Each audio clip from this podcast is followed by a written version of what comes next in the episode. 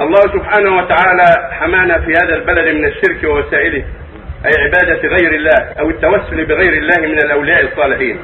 ولكن ماذا عن عبادة الجاه والمال والمناصب والرسول يقول ما معناه؟ تعس عبد الدينار إلى آخره. هذا خطر عظيم هذا خطر ينبغي الحذر منه فإن حب الرياسة وحب المال خطير جدا. فعبادتها أن يرضى لها ويغضب لها هذا نوع من الشرك الأصغر.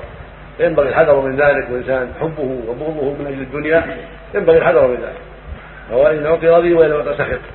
هذا كثير من حال الناس؟ ليس ولاؤه لله ولا حبه لله. بل يحب للدنيا ويكره للدنيا. هذا نقص في الإيمان وضعف في الإيمان. والله المستعان. نعم. ما